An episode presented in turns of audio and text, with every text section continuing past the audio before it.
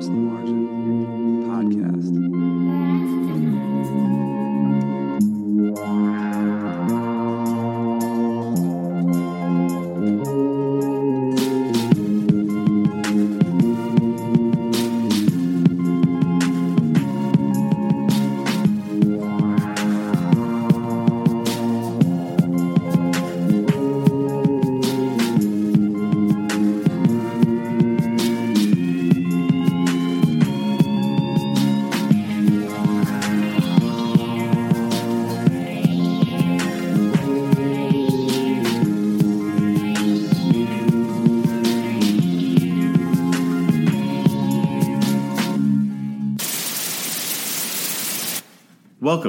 Across the Margin, the podcast, where we take you beyond the margin, behind the scenes of the online magazine, and deeper into the stories.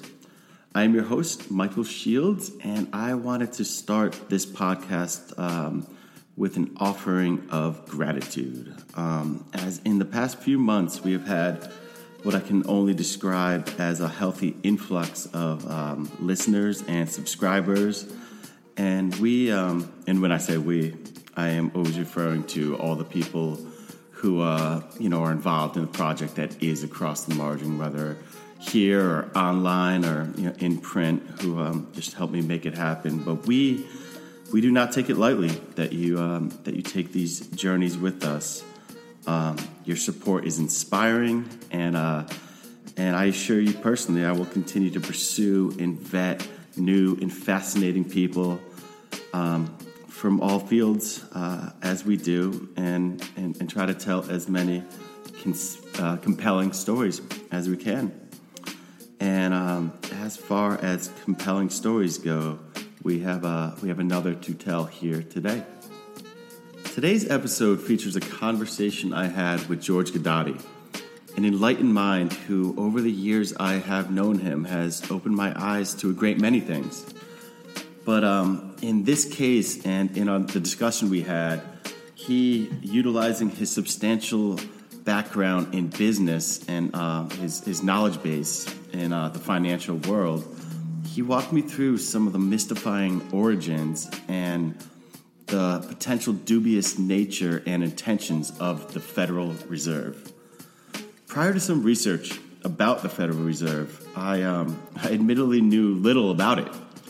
And so, um, you know, through our conversation, I it's it's amazing how much I learned, and I'm just hoping uh, hoping that everyone who takes this ride with us um, will, will, learn as much as I did. Um, before uh, we, we, dive right into the conversation, I must note um, that George and I do reference often a book we both read entitled "The Creature from Jekyll Island" by G. Edward Griffin. Um, Mr. Griffin is uh, a well-known author, filmmaker, uh, lecturer, um, but uh, he's also he's also well known for his conspiracy theories, and some sometimes some of them are pretty questionable.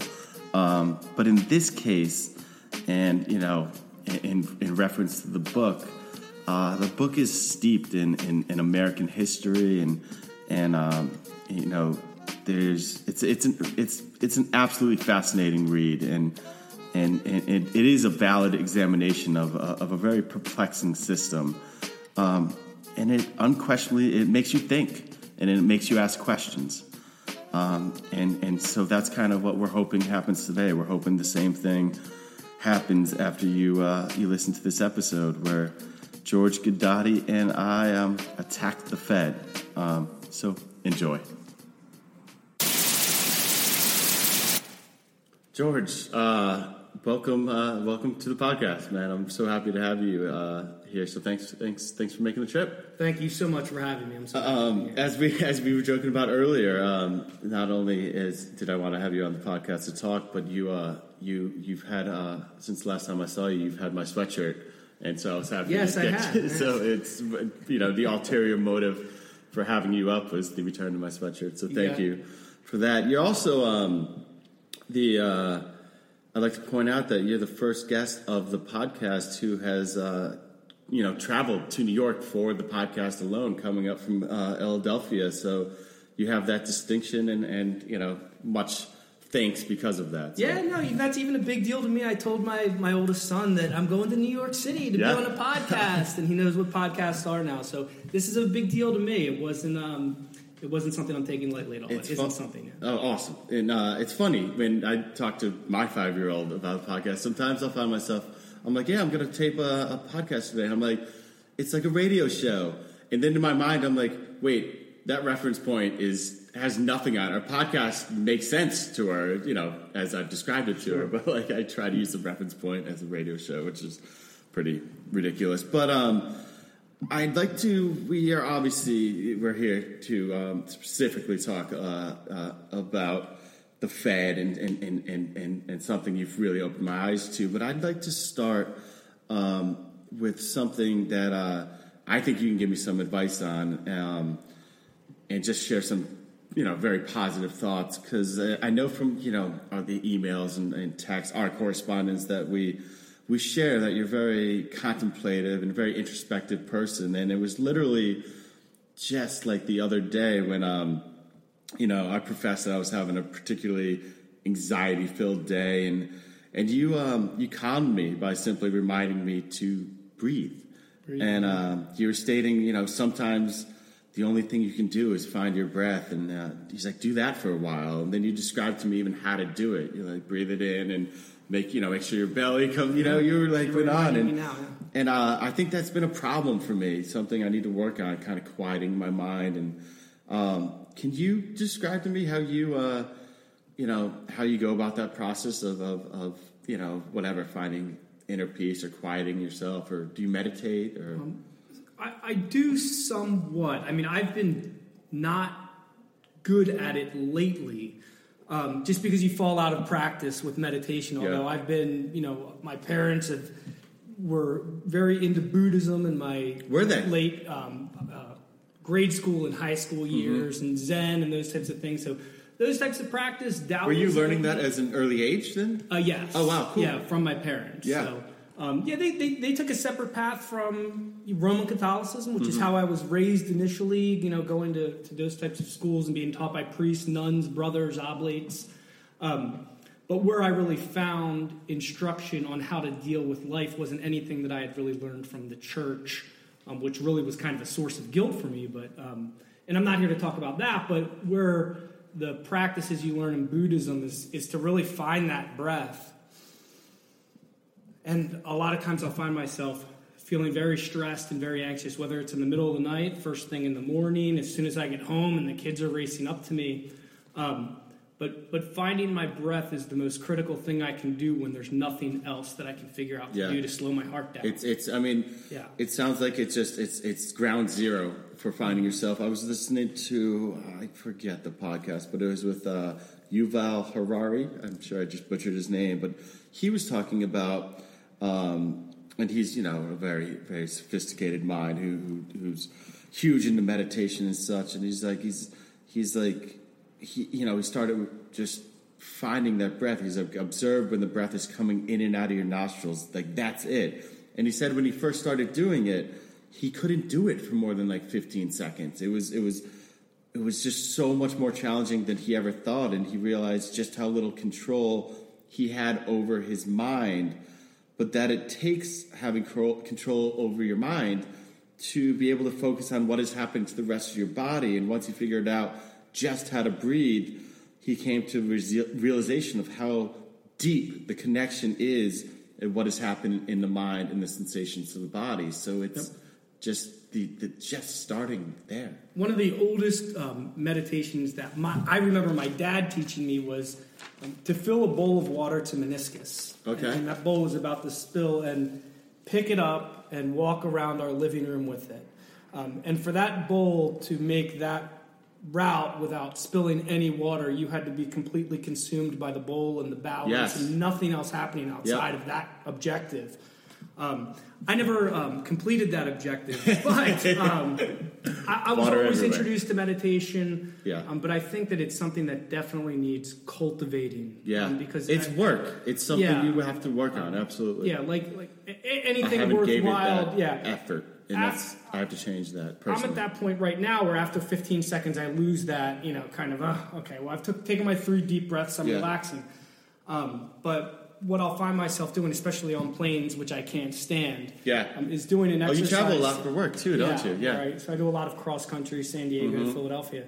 Um, is breathing exercises where I, I take seven deep breaths, seven seconds in, I hold for four seconds, and Yeah. then seven seconds out. And then I do my best to get that up to a 30 second in, a 10 second hold, and a 30 second release. Wow.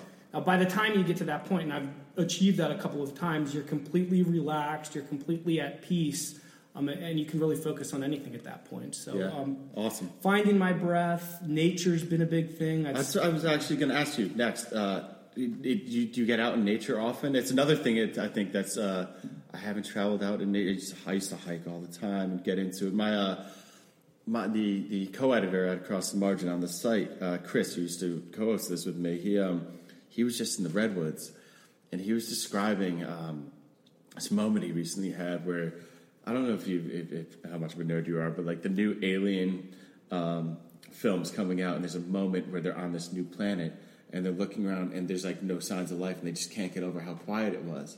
And Chris was talking about how he's in the redwoods, and he, being a nerd like me, described that like just he's just looking around and he couldn't believe there was silence out there and it just overtook him and i just and, and it was another one of those things like man I, I i just need some more of that so do you get Yeah. out there Oh yeah, I I get I find that silence just in the last three years. I started getting up very early in the morning because as a parent with little kids, you don't have much time to yourself by the time they're asleep at the end of the day, it's you're wiped out. So Yeah. you know, I find energy between five thirty and seven thirty in the morning to step outside and observe nature. And I've I've really only lived in cities with my family. You know, Los Angeles, Philadelphia, the borough of Westchester, and now we're very much out into. Um, a more rural area where I step out and I see horses and I see geese um, and I hear, you know, the, the day waking up, you know, morning is broken, and Yeah. and and I find peace in that moment, um, and I try to remember that throughout the rest of my Totally. day, you know, what a way to start the day yeah. it's amazing um, so yeah thank you i knew you could give a little perspective in that But realm one huge thing though Please. is um, this podcast on this day is an important thing to me, and I and I keep thinking of how. You know, spring. You know, April, May is our next month. It's Yeah. the, the best month next to October. Yeah. And everybody's dying for this May, like September's we're dying pretty for special everybody too. May. Yeah. Yes, Yeah, yeah. September is special Yeah. too. Yeah. And so is March. so is march Um, yeah, those ends so- those, those, those, those- but from from transition the, zones in the northeast amazing. corridor of this country, the weather pattern of May and October, these beautiful Yeah, transitions yeah. into summer and Totally. into winter.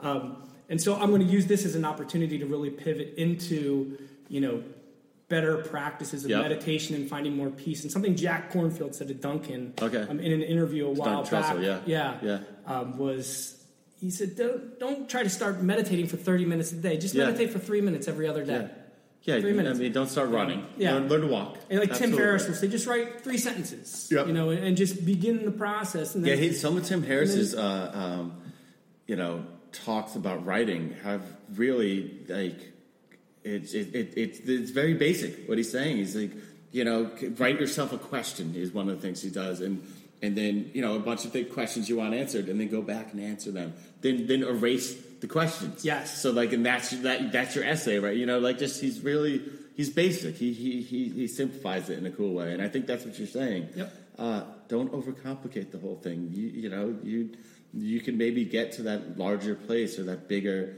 thing you're looking for, but you're not going to do it without starting somewhere. or people that can't make it to the gym or think they're Yeah. t- too out of shape. It's just just start walking on a treadmill, Yeah. and your eyeballs are going to find people doing things that you realize you can probably accomplish. Totally. Um, so yeah, just baby steps, and you know, start slow. Don't don't put too much pressure on yourself yeah, exactly. to start. Don't be so damn hard on yourself. Don't be so. Yeah. That's, I, I think that's a, uh, a very important lesson. I think uh, one of the issues I see many people struggle with is they're really hard on themselves. I'm unbelievably hard on yeah, myself. are you? Yeah. yeah. There's, I mean, there's times I definitely am, and there's times I definitely should be probably harder. Yeah. but uh, it's, it's. I think it's. I think it's a big issue.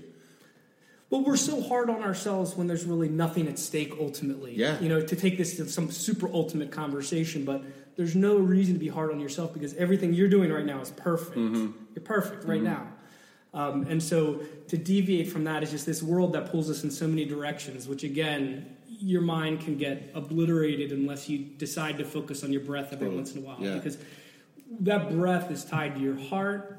Your heart is tied to the universe. Mm-hmm. Um, and as long as you protect that heart and slow down that beat, you're going to tune into the universe Yeah. a lot better. Yeah, and, and and you'll tune out so many of the distractions or or the or the things that um the expectations that are set upon you by things that don't fucking matter or, Yeah. or, or ideas that are outdated or just just Bullshit. ir- bullshit, irrelevant, Yeah. ir- irrelevant. Um, so let's get into it. I, Yeah, uh, let's do it.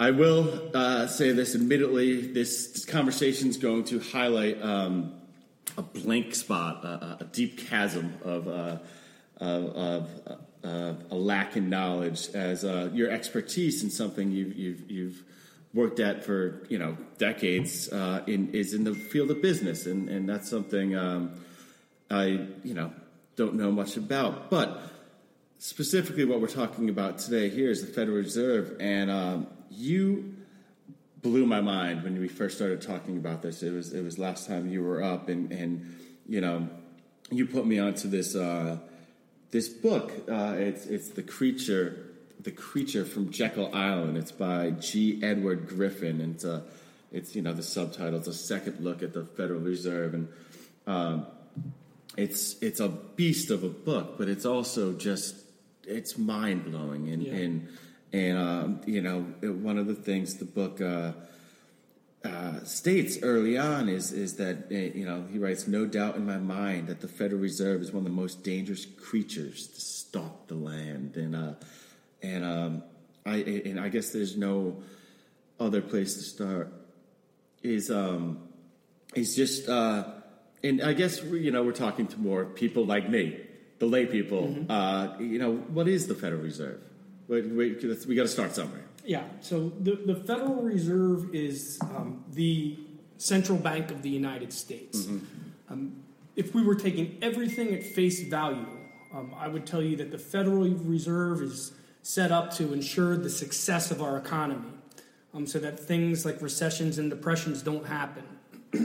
Isn't that the guys though? And we're going to get into that. Um, Yeah, yeah, that'll we'll get. That's Yeah. what gets interesting. Sure. Yep. Um, so um, the Federal Reserve um, is, is, is, is has one primary bank in, in D.C. and then it has twelve regional banks throughout the country. Okay. Um, then the biggest banks in the country, you know, your your Bank of Americas and your Citibanks and and and those larger institutions are tied to the Federal Reserve. So everybody's kind of in on this Federal Reserve. Now, if you and I started a bank, and if we had 100 million each, we could probably do that and start lending, um, but, but it would have to be a very legitimate operation. We'll, get, we'll get into that later, and, Yeah. and, and it- there would be very a lot of things against us um, to make that happen because people don't want us to be a successful little bank.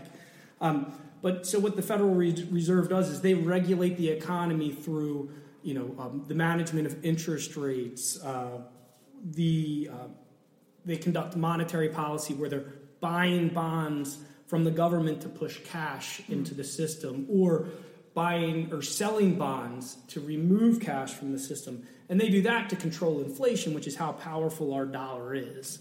Um, and, and we'll get into it later, but you know the management of, of the value of the dollar is really the management of, of our taxes. Yeah, I mean, because the the Fed, uh, like you're saying, it completely controls and determines money supply, and it's it's which this is crazy. It's permitted to create as much money as it wants out of thin air with no restrictions, and and um, I mean, this can devalue currency, right? I mean, it's a supply and demand thing where.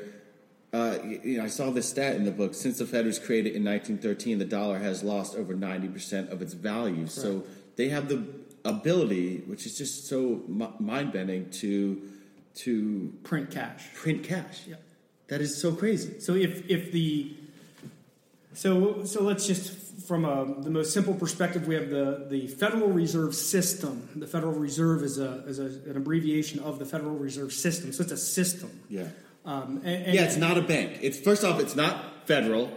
Yeah. and it's not really a bank. Yeah. That's okay. Yep. That's I mean that's crazy. Yeah, exactly. So Just- when you get into the illusion of even the name and the Yeah. shadiness of that, well, why did we have to call it federal? Yeah. When it's not federal at all, it is a private entity. Mm-hmm. Um, now, um, when you get into the Fed's description on the website, e- even when you read the description, it seems like, well, you know, other banks can own stock in the Fed, but it's not like owning stock. yeah. But they get a kickback for owning stock, but they can't sell the stock. Yeah. Um, so they do all these things to be a member of the club because ultimately they're going to keep getting kickbacks from the Fed to ensure that the biggest banks never fail.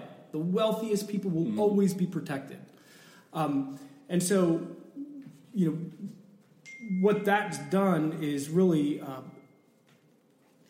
it's it's put too much money into the system where the only real money that should be in our economy should be coming through the U.S. Treasury. We Yes. we, we tax the citizens, unfortunately, and only since I think 1907, Mm-hmm. um, the income tax was enacted, and I could be wrong on that, but it, it was somewhere like, around yeah, there. It was ballpark. yeah. Even if some of the things I say are on or off by a couple years, Sure, I know yeah, I'm no, in the. There's- nothing's going to be exact here. I mean, we're, I'm just, I just think what we're talking about is like, it, just to give people a taste of, like, you know, I think people, and maybe I'm wrong, but like, just, just, there's like this trust in it. I've always had this like trust in the idea of the Federal Reserve, and I just, it's just, I've had this preconception, and and just the more I learned about it, it, like, it's one of the scariest things like the more you know about it it was one of the, the, the most nefarious things that might have happened in the history of our country Yeah.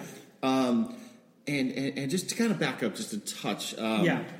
and because i think there's a story here that's like it's it, this this book it's it's definitely you know delves into business and, and a lot of things you know uh, about money that that that are a little dry but overall it starts with this like amazing cinematic meeting of um, what is it? It's uh, Nelson Aldrich, and and who was the he was he was in, he was a congressman, powerful congressman, New Jersey or something, or I'm not exactly sure. can't right? remember. Um, and he is in like a, a, a, a train car, like a secret train car in the back of a train, and these six other wealthy guys meet him there. and They're trying to avoid reporters, and and they go down to the Sea Islands, which is off the coast of Georgia, and you know one of the islands is Jekyll Jekyll Island. Mm-hmm. That's where the title of the book comes from. And they have this meeting in like 1910 because the the Fed was created in 1913, Correct. and they have this meeting where they decide that they they want to create this thing because am I right about this that there was there was there the, the there was an uh, influx of the amount of banks being uh, created at that time because people knew you know banks banking is big business. How you make money you know you know and and so there was there was multiple a couple reasons I can't think of them all. Well, the biggest reason was to, um, you know, going back to 1800, um, you know, there was always um, war, uh, there was um, always times where America couldn't meet its debt. Um, and then at that point, we're immediately required for debt. So, you know, just bringing it to today real quick if if, if today uh, we were bombed by another country and we didn't have enough money in the treasury to pay for that we'll go to the federal reserve and they'll print the money for us Yeah. so they print a billion dollars and give it to the united states out of thin air money that they did not have and they give it to the united states in fact it's probably an electronic transfer that would keyed into a computer not Yeah. even real printing at this point i Yeah. would suppose yeah but then, now, what did I say? 100 million? So, and that's a small number um, as far as what the Fed's up to, but 100 million enters the system, and immediately the U.S. Treasury starts paying the Federal Reserve interest on that money. So the Federal Reserve printed money and gave it to the country, and then now the United States is paying the Federal Reserve back over and over and over. Only interest payments. In fact, you and I. and that's not even money that like It never that's, happened. Well, so this is going back to the taxpayer. The taxpayer is paying Yes. the money that is on the on on what was the word you just used on the um, uh, when you have to pay back a little bit on the uh, Interest. on the interest. Yes. Sorry. that's all we're paying is on, interest. on right the now. interest on money that might not even exist. Because I was reading this part. It, uh, it, it is true that our money is created out of nothing, but it's more accurate to say that it is based upon debt. In one sense, therefore, our money is created out of less than nothing. the entire money supply would vanish into bank vaults and computer chips if all debts were repaid. And the process is not intended to be, log- to be logical, but to confuse and to deceive. That's correct. The dollar in your pocket is not yours. Yeah. It's a Federal Reserve note, and it says it on it. It's a note. So you're in debt. It's- yeah. You're not in cash. You're not in cash. Yeah. That's so So if the system was working properly, you'd have to give the cash back.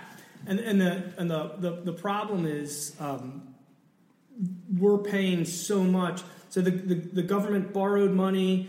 It has to pay back the Fed. The taxpayers pay back that money. So at least. Uh, and it's a, a crazy number, but I think broken down more simply, let's say five to seven thousand dollars is what you and I and every United States citizen pays towards the debt that goes to okay. the Fed. Towards that, yeah. That So- speaking of. Um, so, because our country decided to go to war and couldn't afford it, we're funding the war very realistically. And because the Fed has pumped that money into the system, not only are we paying that tax that's going somewhere where we really don't want it to or understand why Yeah, it's going yeah. there, because there's more money in the system, money's worth less.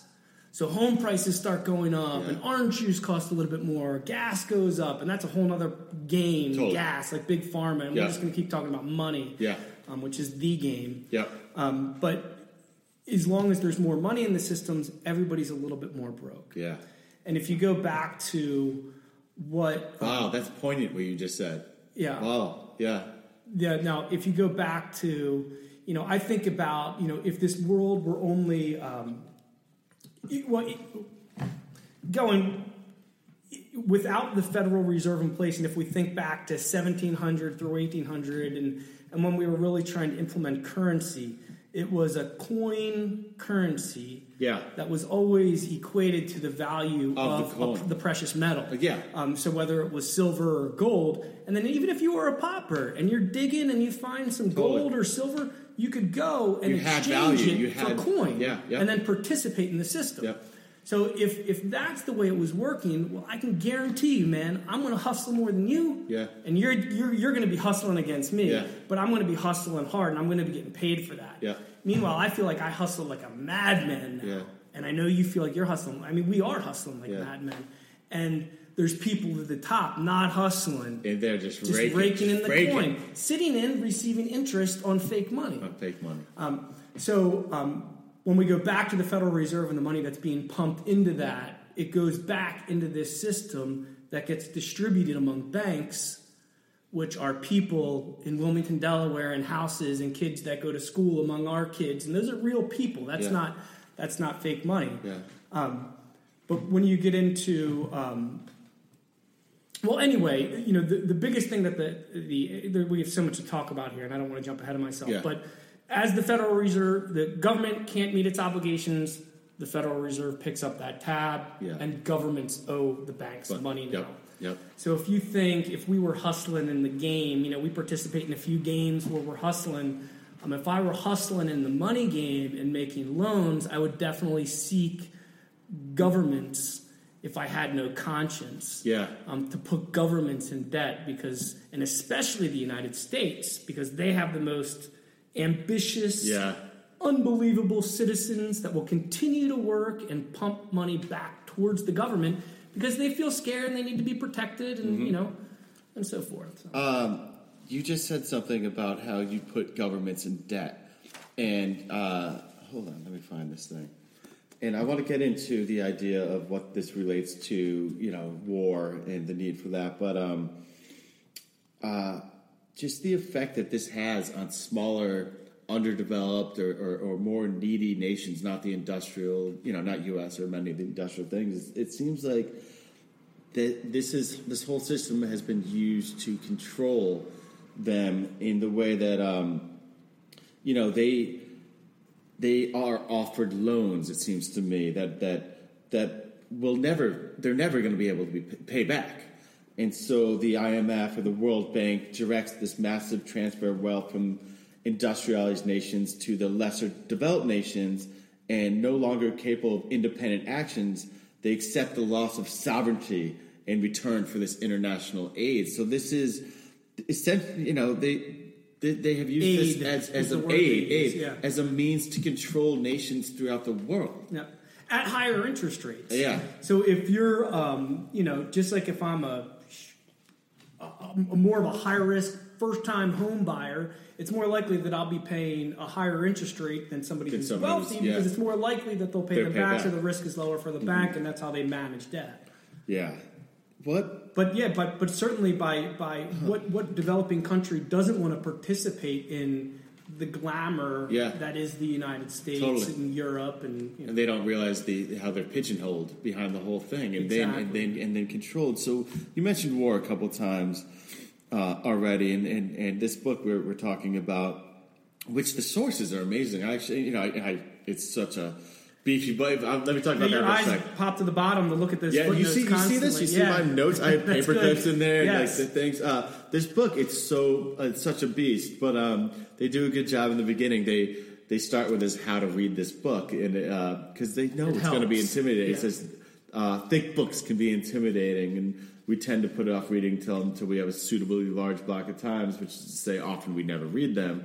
But um, that is the reason they place like they, they they do it very strategically. They place a preview uh, before each chapter and summary at the end, and they say it only takes an hour to read that. So if you if you don't want to do the whole history lesson and just kind of get the gist of it, you can do that as well. It's, I, I really appreciated that. Yeah, that was one way to kind of attack this idea and this this this thing. But Although the first time I read it, I did that, and then I would always go back I because you totally- compelled to, to really trying to figure out what's going on for the first time. it's it's not enough. Especially if you read that book um, for the first time, you know, well, after 9-11. Yeah, yeah, you yeah. really you dive into it a totally. lot deeper. But the book describes the you know uh, the world's central banks, of which the Federal Reserve is is one of them. Not only as a means to commit the fraud that we're discussing, but as a catalyst of war. And um, I was wondering if you could speak on that somewhat. The idea of them being uh, the, Yeah. the, the Reserve being a catalyst of war. So I'm not going to nail um, what was discussed in the book, but Sure, um, just a- the- a the- general the, idea J.P. Morgan family is a very real family, and J.P. Morgan is uh, one of the most successful banks in the world. Yeah. Jamie Dimon, um, who runs it, but. Um, there was a point, you know, and this is right before World War One, um, where the United States is a neutral nation, not ready to participate in war, and Germany was looking with their, you know, deployment of U-boats. They were looking like they could be victorious, and and and Britain and and European nations may lose this war um, to the Germans. Um, so, with that all happening, what was happening in the meantime is you have these countries in Europe who need supplies, and then you have the United States who can pump out supplies of war, and we still do this, and we sell it to our I don't even want to say competing nations because I'm not competing with any of these nations, but um, so we're, we're selling arms to, to arm these other nations. Now, these other nations also, let's say Britain, can't afford the war, just like sometimes American can. So they're going to borrow that money from their Federal Reserve or perhaps from ours. And then that's where you have the International Monetary Fund, the IMF, where countries can borrow from this international fund. So now we're getting into the globalization of the debt. But when you just think about America, America fronted a lot of money for World War One to Europe, um, and then it looked like Britain was going to lose this war.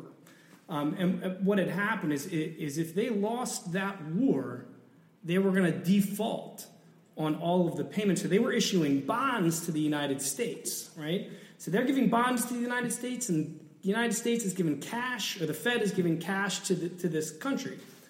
So um, what was happening is behind closed doors, and you know what, you, what what this book supposes is that J.P. Morgan knew this, and he's brokering this money moving back and forth from the country. So the United States needed to be drawn into that war Yeah. um, because we needed Britain to win so that they could pay back Yeah. billions and billions of dollars. Yeah, the loss Um, that they would incur correct. was crippling Yes. compared to if they were able to to succeed. So yeah. you had the, the, the, and so then you have this these shipping you know but back then it's crazy to think but we're all taking ships between New York and London Yeah, and yeah. New York. So we're also sneaking in ammunitions underneath of Mm-hmm. people. So people are you know taking the Lusitania, which is his primary example in the book, sink the Lusitania. yeah, yeah, where we have all these people aboard this boat, and, and, and after discussions that we need a way to draw the U.S. into this war, was that um, Churchill was going to have the escort boat of the Lusitania abandon it in U-boat waters, basically. Um, and, and the Lusitania was struck. 100 and I think 67 Americans died. And we entered the war, defeated Germany, and this whole nationalist, we hate Germany, we Yeah, hate Germany. yeah. Like, man, we all fucking hate, you Yeah. know, Iraq or whatever now. Man. I, had, I didn't even know this stuff before Totally. 9 11. Um, so it's, you know, it, it's yeah, like they, they, they create speak about enemy. how it's essential for the U.S. and industrialized nations to have a credible enemy. Yes. they speak about that, and it's like that's like Because as long as we're engaging or preparing for war, we're borrowing. yes, So you have this entity that is banks that must survive. Yep. You know, and, and at this point, I do believe it's self perpetuating. absolutely. Um, and I think that that can be undone. Um, but, yeah, do you do you have that? not before I, you know, win the lottery and start my own commune. But I think, you know, he lays out a plan in the end of the book that it could be done. Yeah, Um, but, yeah, there, but, there's some hope at the end of the book, Yeah. book which is fantastic. but to I take mean, that on, and we all read that book, it's write your congressman, we do this, and then at the Yeah. end I don't do it. And, Yeah, then totally. and then I'm busy and nothing happens. Yeah, I have a note so- I want to talk about towards the end of this podcast that was in here because you know it's one thing to know something, it's one thing to do something, yeah. and and and, and that's just, so crazy about just this idea, just knowing, um, you know, what this thing really affects, which is everything, and it feels like it just really relates to you know like what we're seeing in this. Uh, this this current administration with where just it just overtly all these businessmen and ties of Jamie Morgan, but um, that's what I want to kind of talk about. This, I, I, I think I spent so much time uh, on the past in this book, and this book is kind of like it's a history lesson. Yeah. Um, and I, was, I want to ask you, you know, uh, it's so crazy to me that the, the, the, the Fed has has such a direct impact on on on the lives of all of us uh, as Americans or as, as as world citizens, but yet those who run it they are not elected and are therefore unaccountable to the people. Uh, who is running the Fed right now? It's, it's, am I right? Is it a seven-member board? Did I? I, I just did a You- you- mild research. Yeah, I think it's like the uh, the Federal Open Market Committee, the Okay. FOMC, maybe, um, Yeah. but a, a small group of people. small group of people. um, small group who of ultimately, when it gets down to it, you know, I think is a group of bank owners um, who are benefiting from everything that's happening. yeah, Now, there's also that, you know, at the same time, then I'll, I'll read a story that tells me that everything I'm talking about right now is completely crazy, and, and then I think that everything in life should be taken at face value, and then I smack myself over the head and remember that, like, you know, that's, not, that's, the case. That's not how it works. Yeah. Um, but but who's running the Fed is the biggest question. Um, Okay. and so you have you know Rand Paul and you know Trump calling for an, an audit of the Fed. Yeah. Um, but you know the you know the the Fed. its goal is to regulate you know the, the economy by doing certain things. Through, but, like moving interest rates and yeah, by, by moving interest rates, selling bonds, having cash enter the, the money supply or withdrawing it, and these you know these different things, and even um, you know they do things where they'll lend banks money. You know, in the, in the past they would lend banks money through a monetary um, policy called the discount window, which is something I'll never forget. I learned in finance, but. Yep. So the banks can go and buy from the discount window on a secured loan. Like we're going to pay you back. Like we've got this in our vaults, but we need a billion bucks. Pay you back tomorrow. Yep. So it's an overnight loan, barely any interest. Mm-hmm. But if you think about what they could do on a global scale, where like if, if I was on Fish Lot and I said, "Dude, give me a thousand bucks, I'll give you two thousand Yeah. bucks tomorrow," Yeah. and I had a good sound plan, you might make that loan. Now, uh, and so that was an overnight unsecured loan. Now it's at the point where I think it's now, you know, they can pay back within six months, and and, and even I, somebody who still pays student loans at seven percent, um, that bank of rich people is borrowing at, let's say three percent, high margin, um, and then they're lending and they're making four percent off me. Um, but they haven't really done anything, and, and mine is Navient, the one who bailed out Sallie Mae, or Yeah. well assumed that debt Yeah. um, to do better things for the people, but they haven't done anything better. They've just collect checks. Yeah, you know that's all yeah. they do. Can we speak a little bit about inflation? Uh, It's, it seems like the, um, you know, the final cost of all these bailouts are, are, is is you know kind of passed on to the public in the form of a hidden tax called inflation. Exactly. Yep. Can you describe that a little bit? I just I, the idea doesn't Yeah, if you make um, complete sense to me. if you know if if there was nobody funding our system on and, and let's say you know we all we we earn our money um, and that money's worth something and we can go to the store and buy something because it's worth it to us because I don't have to kill the cow to get those Yeah. burgers to come home and feed my family so there's some some value to that and I can I can transfer money to the to the butcher um, but if there's somebody over top of me showering money into the system, eventually my dollars are going to become less, and it's going to cost a little bit more for that butcher to do his thing, and it's going to so he's going to raise his price on me, and, and but but nothing has really changed. Just prices have gone up. My pay hasn't changed, but prices are going up. I mean, so the Fed does everything it can do to control that inflation, and, and to me. Um, it's really just the illusion of how long can we bang this tax out Yes. before you know it starts to hurt our interests. Totally. Um, so uh, Oh, that makes perfect sense. yeah, there's just too much money out there. That's when people are, oh, home prices are insane. This is a bubble. That's Yeah. you know, the, that this is inflation. It's Yeah. just prices don't make sense anymore. Yeah.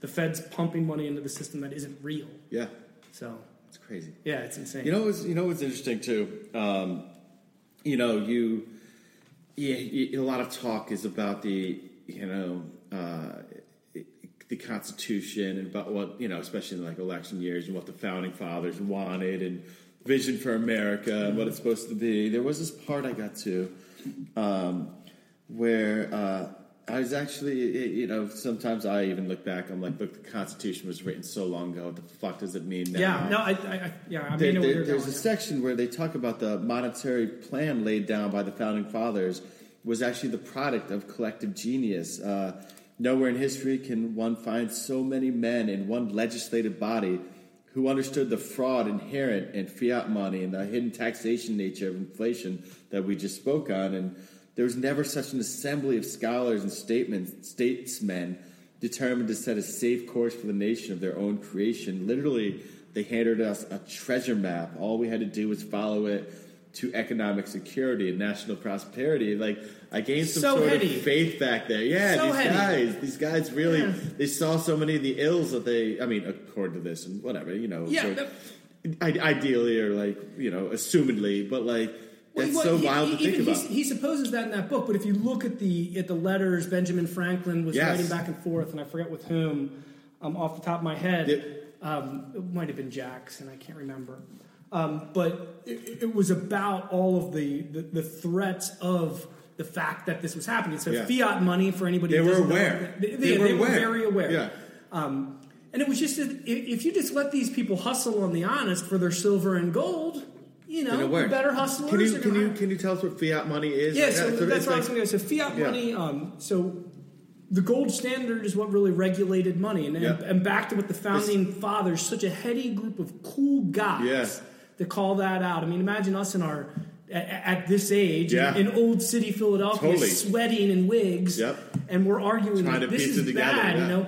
Um, so what, what they're what they're saying was bad was fiat money, and and so regular dollars and dollars weren't paper.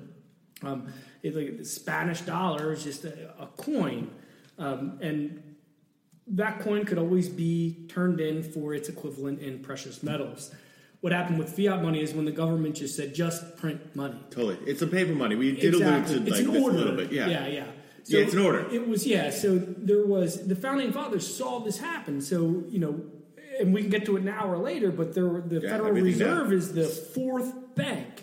So the the fourth Yeah, it central was, bank. What, the first one was created even before the Constitution was signed, if I'm right about Yes. that. And it's it was, Um, the Federal Reserve was the fourth central bank that was created in 1913. There's three created before that. The first bank in North America, 1781. So Yep. it was authorized to print paper designed to loan to the government. Yeah, that was it. Yeah. Um, it lasted for two years. Wait, it, uh, wasn't there turmoil when that happened, or like the, Yeah, I mean, usually it- when they it- it when they create a system like this, it just turns to mayhem. Well, that's exactly what happened. So yeah, but so my, my answers are, are brief sometimes on this, but Sure. um, but yeah, it was the exact same thing where inflation happened, value of the dollar's going down. People recognize this. there's a split in um, income. There's a, a larger income gap. So- Yeah, and that's just yeah. it's, it's everything that we see today that Yeah. a lot of people think would be eliminated. So they eliminated that bank. Um, then same attempt happened 1791 through 1811, 42% inflation again.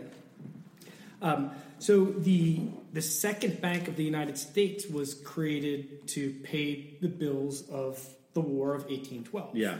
Um, and, and the Seemed like a very pivotal moment in, in American Yes. history. But and so what happened is, is, is eventually that that abolished that that bank was abolished by Andrew Jackson. Um, however, during the war, there was war debt bonds that were issued by kind of renegade banks, like wild frontier banks or um, wildcat banks, I think they were called.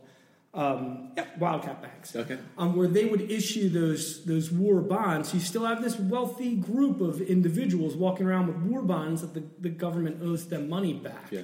Um, now, eventually, you know, Jackson was elected. So before he was elected, he's Secretary of the Treasury, um, which is now um, who is it now? Mnuchin. Um, but you think back then to an intellect like Jackson, Yeah. And then you look at somebody like Mnuchin. Yeah. yeah. Um, and, and, and so, I mean, I think that's the hardest It's part about this administration is like you could look at every administration and say, well, it was always rich, wealthy people. Nothing. Yeah, but but there but- like there was but- there was but there was- intellectuals Exactly. people who had earned maybe that, that right in different ways. not- exactly. Yeah. I- instead of just people that you know, you as a businessman, you think you can plug in and take care of it, but but people really arguing um, their points to Congress. So um, Jackson, as Secretary of the Treasury, hated you know uh, national banks. Okay. Um, and so what he did is when he became president, he withdrew all the money from the banks, gave them to regional state banks that he approved, Mm-hmm. and that second bank collapsed. Um, or excuse me, no, no, excuse me, no, that was the third bank. So the the second bank of the United States Was- was 1791 through 1811. Then the War of 1812 um, created war bonds.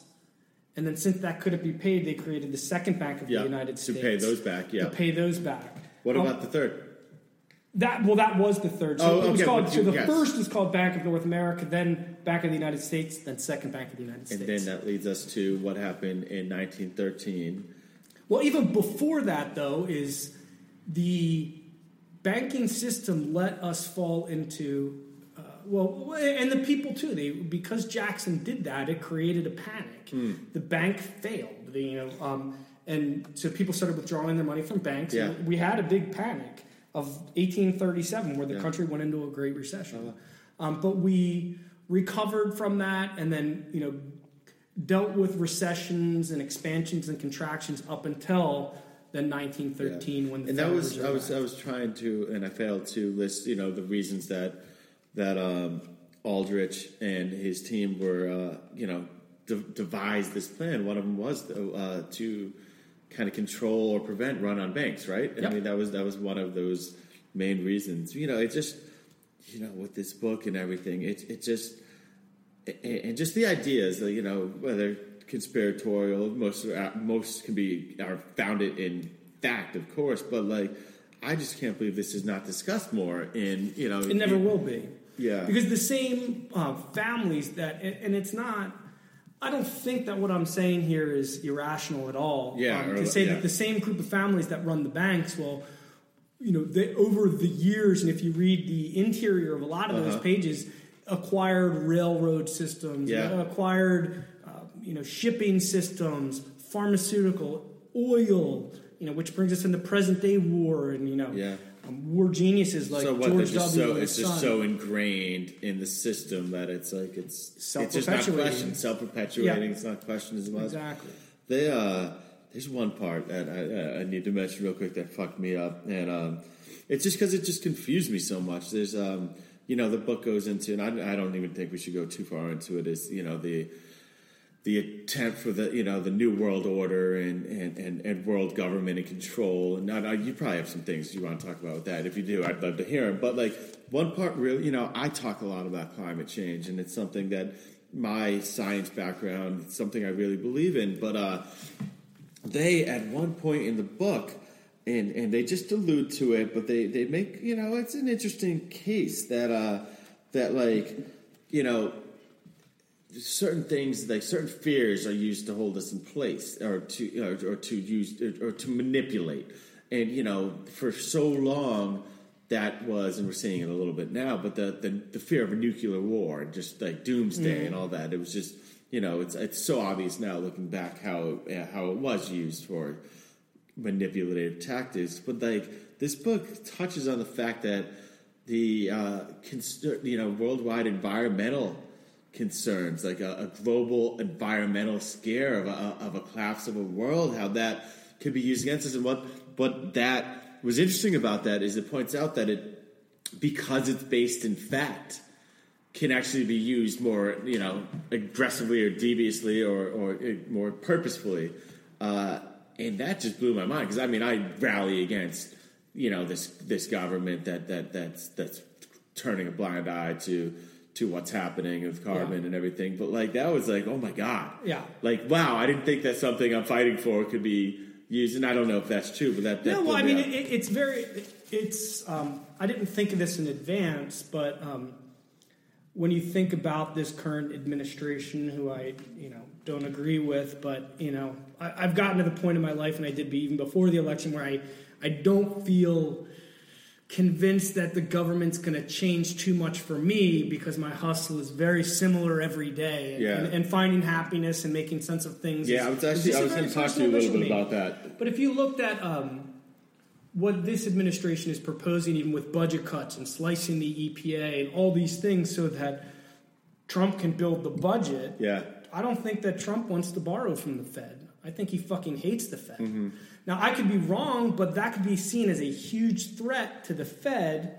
And if I were anyone in that administration, I would just, I, I can't believe that an assassination is, you know, I mean, Yeah. um, and, and I, that would be why you, a- a- you're a thinking like if he really is. If he really is like not on board with, with like what the Federal Reserve System's all about, Well, the Federal that- Reserve that's a threat. That's a threat to him and his people and what he's trying to do. Oh, that, yeah, that's Yeah. a that's a threat to the Fed. They're a threat to each other because Trump doesn't want to engage. Um, and again, I'm not. I'm not does? a Yeah, political no, expert. we're, we're, we're, wearing a ten of hats right now, but, like yeah, let's that- talk. Let's let's that's talk good, That's okay. yeah, Um, that's, that's, that- it's totally okay. the, uh, what do, do you think he in in the case of him not trying to deal with them? Do you think he does not realize the power and the influence? I or? think he's read that book. You know, I don't know. I mean, Um, yeah, I mean, I, I, I don't know, but I mean, he's, he's he's been very involved with banks. He Yeah. definitely has an understanding of debt. Obviously, um, but um, little cut right but there. but, like but that. not not uh, not depending on the Federal Reserve is a fr- uh, is a threat to the Federal Reserve, and, and, Trump is a nationalist. He is not about the global order. Yeah, now, even if you look at the um, so the Federal Reserve lends money to banks, so the banks can lend money to businesses, and they can make payroll, and the country keeps going. yeah, Um, and then, the, then it's up to the companies to make the money back by selling stuff, and they pay the banks back, and then, then it all gets back to the bankers. Um, but um, where was I going with this? If the um, if no worries. I'm trying to think of how to lead you where we were going. no, but I think that i as long as Trump's administration doesn't want to support that global initiative, Yeah. Oh, that's what I was going to Yeah, say. Yeah, please. Um, the the Federal Well Reserve is going to interest start raising interest rates on banks, and sometimes I think, who gives a shit? I buy a thirty year mortgage over the course of thirty years, I'm going to pay that much more. I mean, come Yeah. on, it's over thirty years, not that big of a deal to me. Um, but if if he doesn't want to participate in that global system, then that is a threat to other nations that we're talking about cutting out. We're going to stop paying you. Yeah. We're going to use our Yeah. own money. We have everything we need Yeah. here within this continent. We're going to pump oil right down to North Dakota. Yeah. Everything's going to be here. Yeah. You know? And so we're going to depend less on other countries or the expenses of dealing with those other countries. And I that think goes that's against everything that that that this this book when it when it talks about the the the global world bank and the you know how that's adventitious to the reserve Yeah. it goes against that whole thing And I mean, I, I, I think in just the, the cursory research I've had to do to get myself up to speed on this, Yeah. you would hear JFK say unbelievable things where it, he could have only been talking about the Federal Reserve. yeah Obama made a, a few comments about a shady group of people, and so when you think about the shady group of presidents and the the, the and and the and his millionaire men, his guys with two hundred and fifty million, well, there's guys with bigger cloaks. Yep. Way over top of that. Yeah. When you think of Rockefeller wealth or you know th- these um, war profiteers, Mm-hmm. if they have literally a couple of them have trillions of dollars. Yeah. So imagine if you had six hundred and eighty million dollars and I gave you three hundred million dollars. Mm-hmm. You have nine hundred and fifty million dollars. Um, so not even at a billion yet. So if you had then ten billion and I give you twenty billion, you know, then you're at thirty billion, and then you get to 850 billion and I give you 50 billion, you're at 900 billion. And you get into trillions of dollars that's now distributed across families Yeah. And these companies that control news organizations and the way we think and, and all those sorts of things. I mean, that's where all that money in the top isn't letting you and I enjoy the fruits of busting our ass. Yeah. Yeah. Um, and because I, I know you're not lazy and, and I'm not lazy, but it's life is very hard and money makes it really hard. Yeah. Um, but um, but anyway, um, yeah.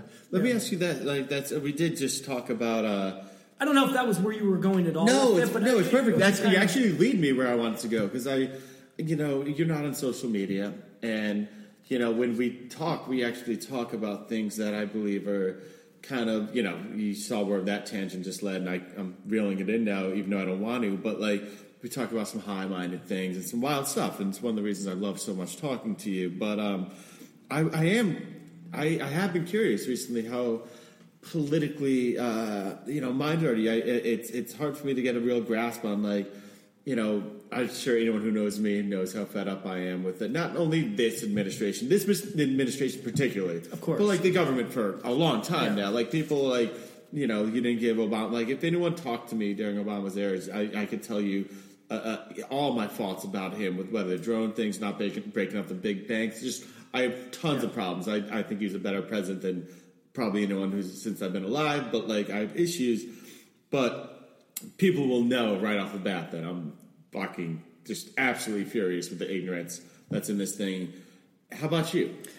Do you? It just One of the sounds like you you, you you mentioned it, it, like that you you. Do you try to cut it off a little bit because it sounds like I, uh, I, I, I proactively try to. Cut it off. I, that's what I thought, and I want to. Yeah, I want to. Now, Ask. my job is finance. So Yeah. the, the people that I serve are the financial advisors that Yeah. serve the one percent. yes. That's it. Yeah, Um, they don't serve anybody else. If you don't have a million bucks, most of my customers won't talk to you. And that's an investable asset. It's not the your home and all that kind of stuff. Yeah. It's cash. Yeah. Um, and if you look, it's funny that one percent number, and that's the common figure advisors charge their clients. So if you have you know a million bucks with me, it's ten thousand bucks Yeah. a year, and I'll tell you what to do with it. Yep. Or I'll watch it, um, monitor it, I should Mm-hmm, say. Um, but when you look throughout all the dealings that happened throughout history, the the big transactions that were happening, it's one percent. Yep. So it seemed to always be the kind of number out there. I couldn't throw two percent out there because then somebody's going to try to split it with me. But Yeah. that one Yeah. nobody was ever going to try to cut that in half. Yeah. And that didn't really come to me until just a couple of days ago. I'm like, yeah, this one percent thing is really it rolls off your tongue. Yeah. And if you have a hundred million bucks, that's a million bucks you're paying your advisor. Yeah. But if you have a hundred million, then who cares? Um, so I, I am in the world of finance, um, only to the degree that as someone who engages with those professionals, I have to be able to speak about anything that could impact markets. Totally. Pragmatically, without Um, yeah. without emotion. Because without if, if. I if I was using my software, you could you could call me up Yeah. and I could tell you the balances of all your accounts today because I've logged into the software. Yeah. You could say, well, why do I own so many shares of IBM? And I say, okay, well, we'll sell that IBM.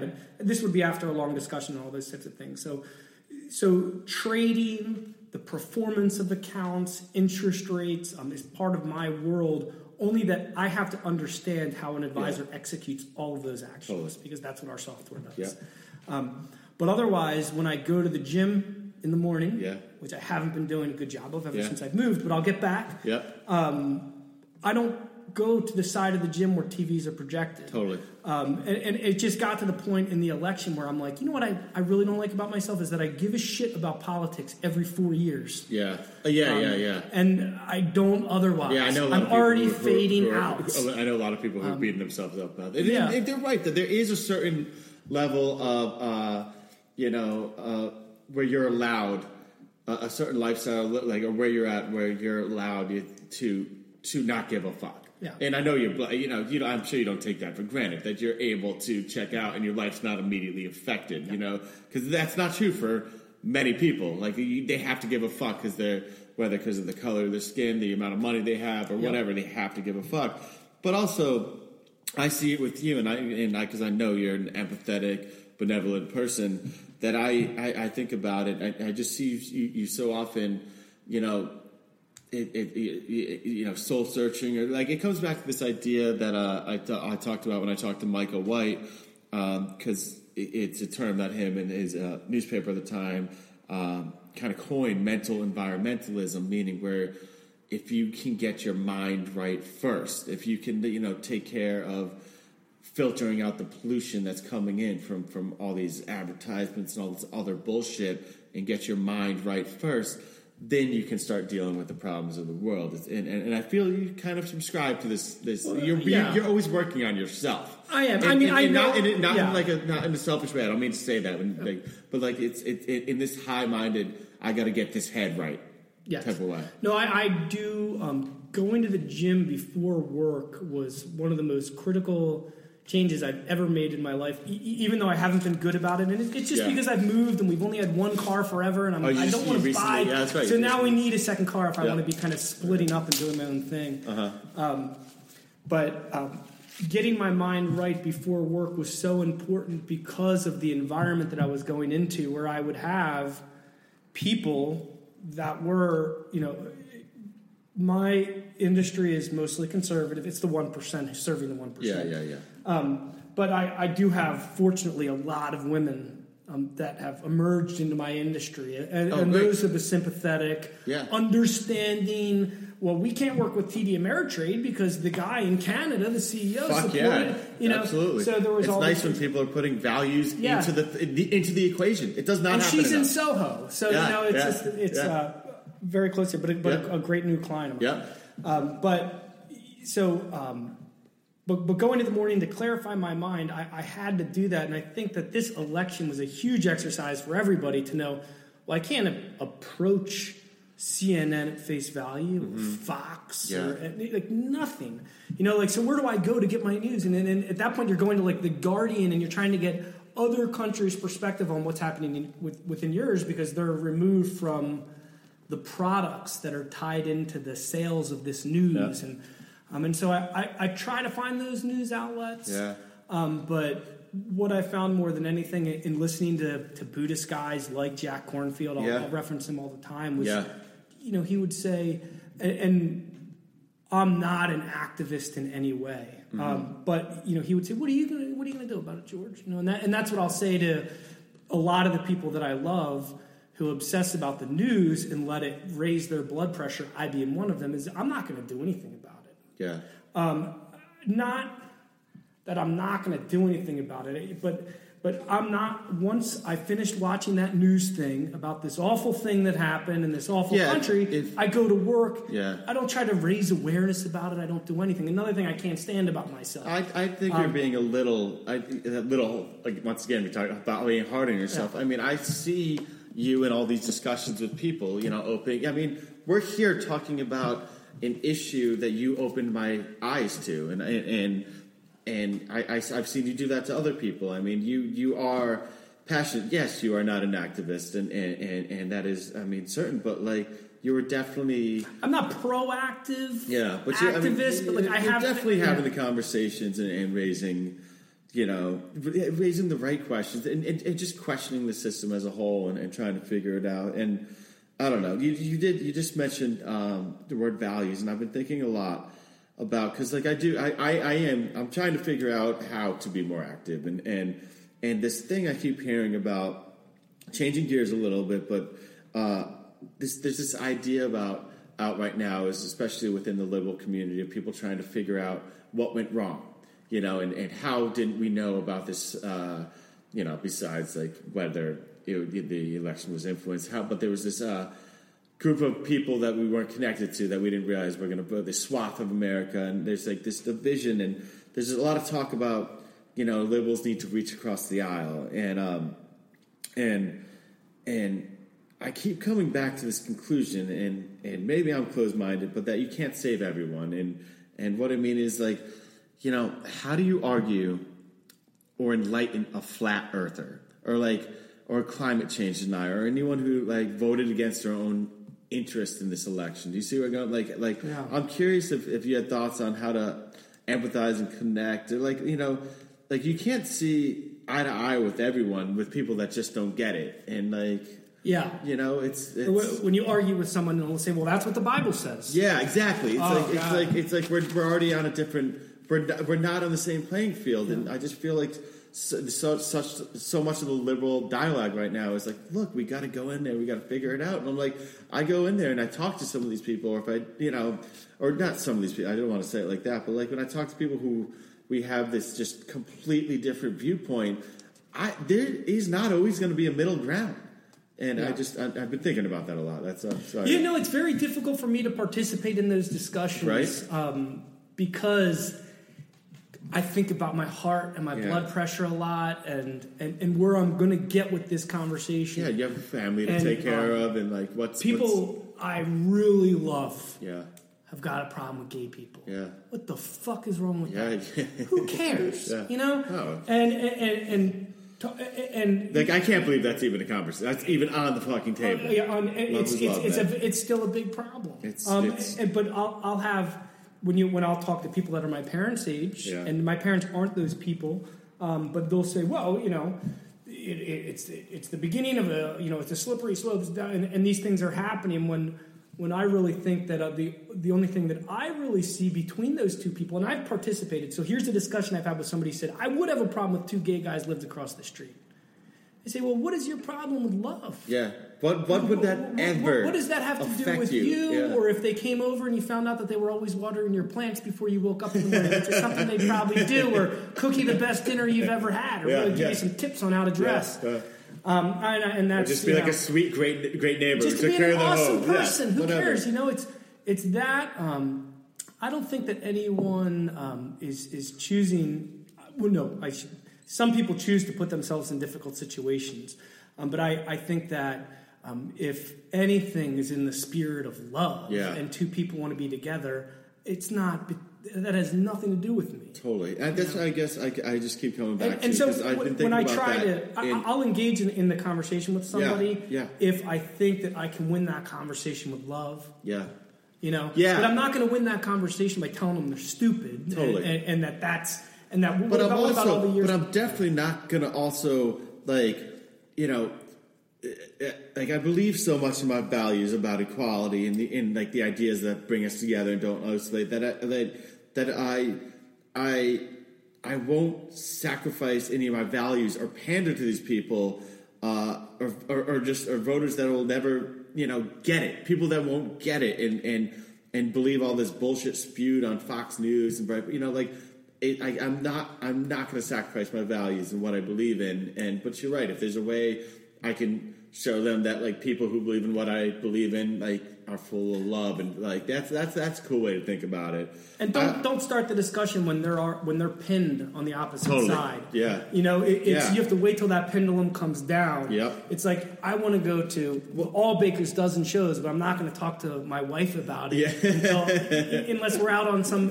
relaxing. you know, you know. Well, I think about this. I, you know, I went to um, I went to college deep in Appalachia, and um, not only that, I studied in environmental resource management, meaning that I was, you know, there was like a small group of like you know people, you know, tree huggers or hippies, whatever. I was, I was. And then it was like all people who would be described by many as hicks, the you know like hardcore hunters, car hardware, like deep, you know, deep Appalachia, and um, by you know, so we had classes together all four years. In the first year, we definitely there was a separation you could see in every single classroom. But by the fourth, third year, third year, I was friends with those people, and they saw me as a regular person, not as like someone who was just like you know into live music and did what he did. Or I didn't see them as just like hunters who drove fucking trucks. I saw them as people, and even though like they're definitely Trump voters or po- politics were different, we were friends, and that that that that that always gave me hope. I'm like, we got to know each other, and we were good, and like,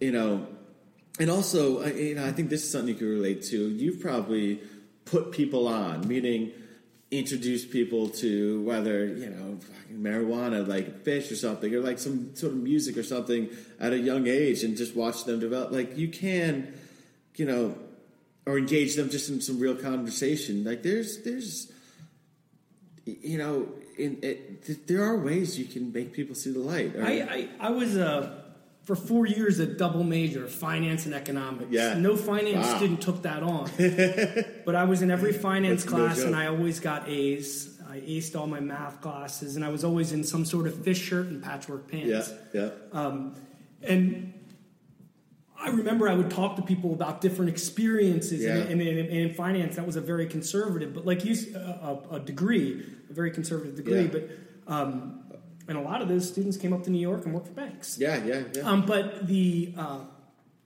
they did start to get me, Yeah. um, because I was just excited to be around people Absolutely. in college, and we would be at parties. And yeah, I mean, you have a spirit, and they know And they saw the spirit and a passion. when you're in math, um, and math is such an amazing language that I really love. Yeah. Um, but you'll meet some people that it, yeah. do not know how to think outside of those pluses and minuses. Totally. Because I think that being outside of those mathematical formulas, or think of them as laws or the system, um, makes them very anxious. Yeah. Um, so, I, you know, feeling sympathy for the. I remember one guy saying, "I could never go to a Phish show with you." Yeah. Um, but I said, "Yeah, you could." Yeah, Totally. You could. You could come. Yeah. I'll make it trust Trust- me. I'll- especially with me. It's going to be perfect. Yeah, yeah. Um, you you will have a night, and then you might not be the same, They but would, in the best they of would ways. kind of get me because I think you would approach it with that middle ground and, and by breaking through that hard skin of like Yeah. you're just scared. yeah, Um, and, and then you adhere to laws Yeah. because you can't get in trouble if you're doing that. Yep. Um, and so you have the, the lot of participants in our society that are that are a part of law out of a reaction to the fact that it is terrifying yep, to have a personality like you or mine. Yeah. It's why can't I just be an Abercrombie dude yeah. that took a job Yeah, with the any- bank Any sort of and you know, strong deviation from the norm or questioning of Yeah. the normal systems, it can is is is confusing to some. yeah.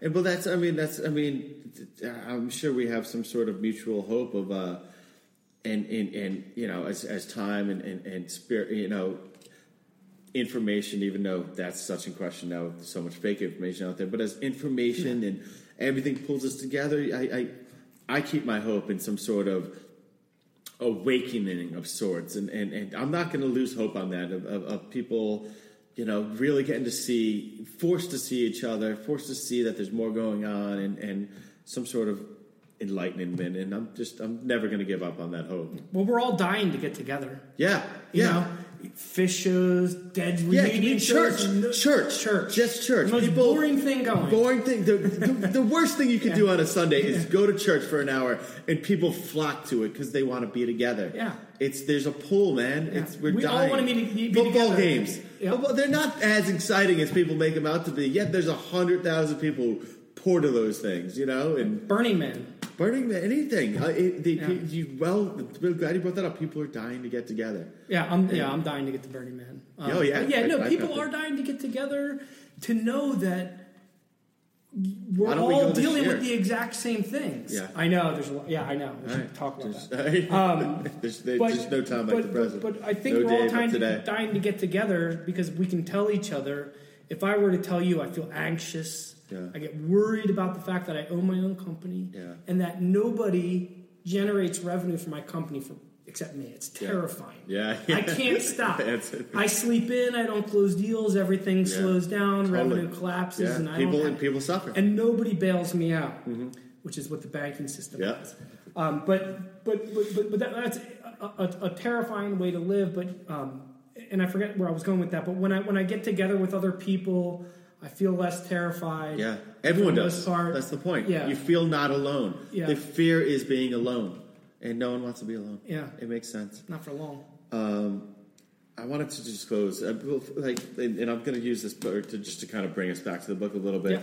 Yeah. We were talking a little bit. Um, what page is this? Um, let me go here. We were talking about you know doing and knowledge and everything. But, but like, what, what, what? I'm so happy to have you here because I knew, I knew like the the bookends there that we talked about. I really love the meditation and as opposed to what we just talked about bringing people. We together. do, yeah, we'll have I to I would like, I would like to continue talking about that more. But like that middle part, it was like an eye opening thing, and um, just you introducing me the idea of the fallacies of, of the Fed. And, and but I, like I, we did allude to earlier in this book, it, it, it brought some hope in the in, in saying, you know, it, it, it has been. This is from the, the book uh, towards the end of it. It has been said that knowledge is power, but that is one of the greatest myths of all time. Men with great knowledge are easily enslaved if they do nothing to defend their freedom. Knowledge by itself is not power, but it holds the potential for power if we use it to guide for action. Truth will always be defeated by tyranny unless people are willing to step forward and put their lives into the battle.